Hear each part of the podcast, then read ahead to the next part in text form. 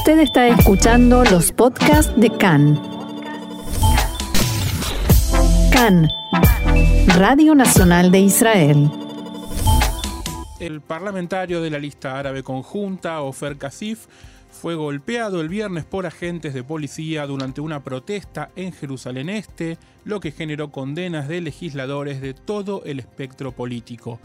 Kasif, el único miembro judío de la Knesset en la lista conjunta, predominantemente árabe, participaba en una manifestación semanal en el barrio de Sheikh Jarrah contra desalojos de viviendas.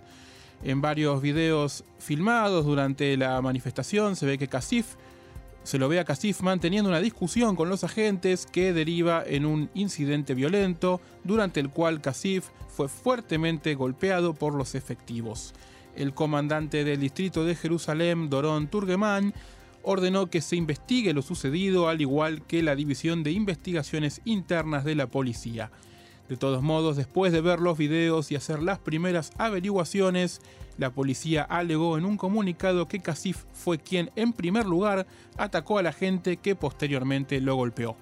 Según el comunicado, abro comillas, los manifestantes estaban cometiendo altercados y disturbios. Uno de los manifestantes insultó a uno de los policías mientras lo pateaba y le daba puñetazos en la cara. Los policías, sigue el comunicado, tuvieron que usar fuerza razonable para detener al atacante, ya que no se identificó durante el incidente. Cuando quedó claro que se trataba de un parlamentario, fue puesto en libertad. En su respuesta, Kasif se refirió a los agentes de policía diciendo que textuales palabras, son criminales mentirosos y también sostuvo que había comunicado de antemano a la policía que estaría presente en la manifestación. Kasif salió del incidente con varios golpes, algunos de ellos dejaron marca visible, y con la camisa y los anteojos rotos. Después acusó a la policía de haberlo atacado, textuales palabras, sin que mediara ninguna provocación. Y poco después el presidente de la Knesset, Yariv Levin, dijo que estaba conmocionado por lo sucedido. Un comportamiento brutal como este hacia cualquier ciudadano es inapropiado y mucho menos contra un miembro de la Knesset que tiene derecho por ley a la libertad de movimiento para que pueda cumplir con su papel, dijo Levin. También Guidon Saar criticó lo que calificó de brutal violencia policial, a pesar de que, según dijo, detesta sus puntos de vista políticos.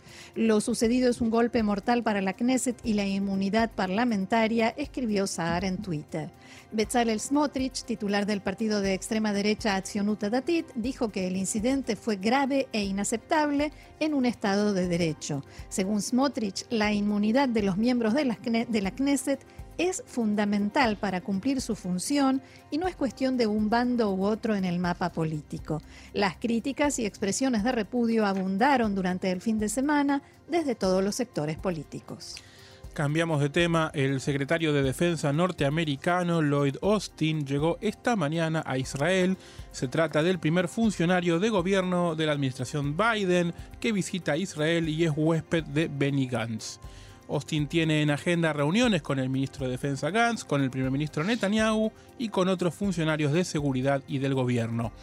Los temas que viene a tratar este funcionario norteamericano son, en primer lugar, Irán, a pesar de que no está mencionado entre los objetivos oficiales de la visita, ya que los comunicados oficiales solo señalan el refuerzo de los vínculos y las relaciones bilaterales entre ambos países. No cabe duda de que este tema está sobre la mesa en todas las reuniones y las visitas que lleva a cabo Austin en estos dos días de visita en Israel, no solo por la tensión entre Israel e Irán, sino también por el ataque adjudicado a Israel a un barco iraní en el Mar Rojo, sino además por las negociaciones que las, que las potencias están llevando a cabo con Irán sobre el acuerdo nuclear, en las que Estados Unidos participa solamente de manera indirecta. Diego, no es que Austin sea el responsable de la decisión norteamericana de restaurar el acuerdo nuclear de 2015 ni que pueda cambiarla, pero no cabe duda de que será un buen canal para Israel para enviar un mensaje sobre estas negociaciones con Irán. Y en Jerusalén esperan que Austin haga llegar ese mensaje a quien corresponda. El mensaje que principalmente Israel quiere transmitir al gobierno norteamericano es que el acuerdo nuclear con Irán no cubre todos los aspectos, todos los problemas y las amenazas que este país genera en la región. Lo que Israel quiere es un acuerdo mejorado que incluya también medidas contra la actividad de Irán en la región. En esta visita también se tratarán otros temas que hacen a las relaciones bilaterales, especialmente en el ámbito de defensa. En diplomacia se suele decir que la importancia de la visita reside en su realización y todo parece indicar que esto es así también en esta ocasión. Y el primer encuentro efectivamente lo mantuvo con Gantz, con Benny Gantz, con quien dio también una declaración conjunta. El ministro de Defensa Gantz dijo que Israel considera a Estados Unidos como un socio pleno en todos los frentes operativos y ante todo Irán. El régimen de Teherán representa una amenaza estratégica para la seguridad mundial, de Medio Oriente y del Estado de Israel. Por su parte, por su parte Austin declaró, nuestra alianza continuará, permanecerá y seguirá garantizando la seguridad de Israel. Hemos acordado trabajar juntos para mejorar la defensa estadounidense e israelí de la región. El funcionario norteamericano dijo que también se plantearon temas tales como la capacidad defensiva de Israel y la normalización de las relaciones con los países árabes. Y hablando de Irán, ayer este país celebró el Día Nacional de la Tecnología Nuclear, un evento anual en el que exhibe sus capacidades en el área y como suele suceder también hubo algún anuncio sobre la ampliación de su programa nuclear.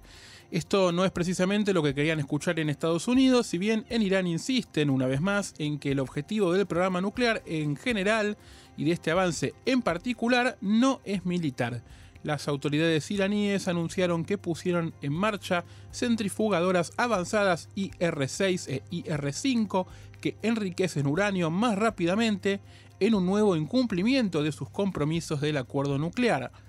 También comunicaron que iniciaron las pruebas mecánicas en una centrifugadora nuclear aún más rápida, la IR-9, que cuando esté en funcionamiento será 50 veces más rápida que la primera centrifugadora iraní, la IR-1, que es la única que el acuerdo nuclear de 2015 le permite usar.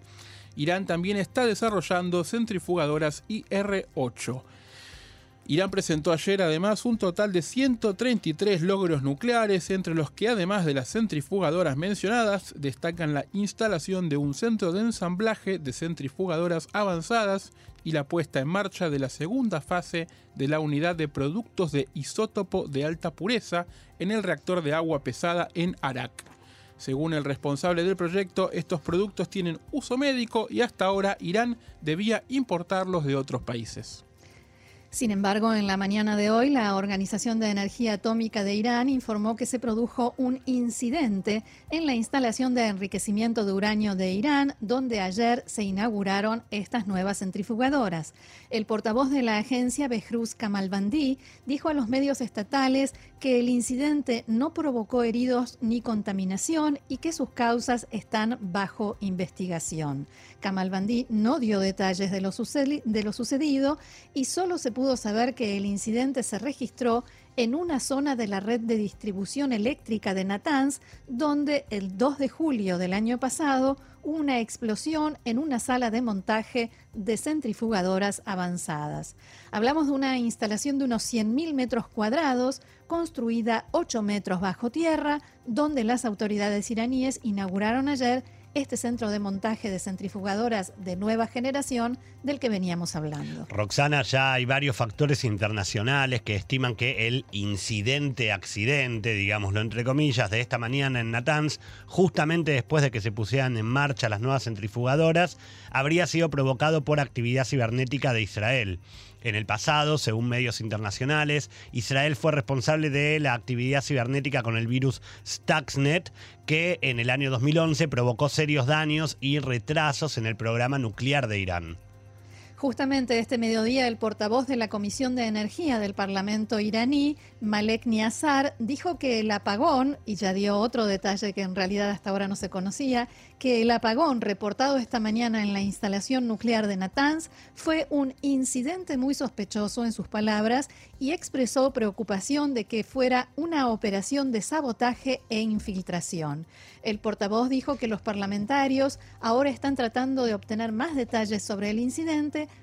para comprender su naturaleza y circunstancias. Se estima que Israel evitará entrar en una escalada con Irán. Las relaciones tensas entre los dos países alcanzaron su pico máximo recientemente después del ataque que fuentes extranjeras adjudican a Israel contra una embarcación perteneciente a la Guardia Revolucionaria que estaba en el Mar Rojo. En Jerusalén hay quienes creen que las declaraciones de las autoridades iraníes, según las cuales no saben quién es responsable del ataque, constituyen una señal de que también en Irán prefieren evitar una escalada mayor.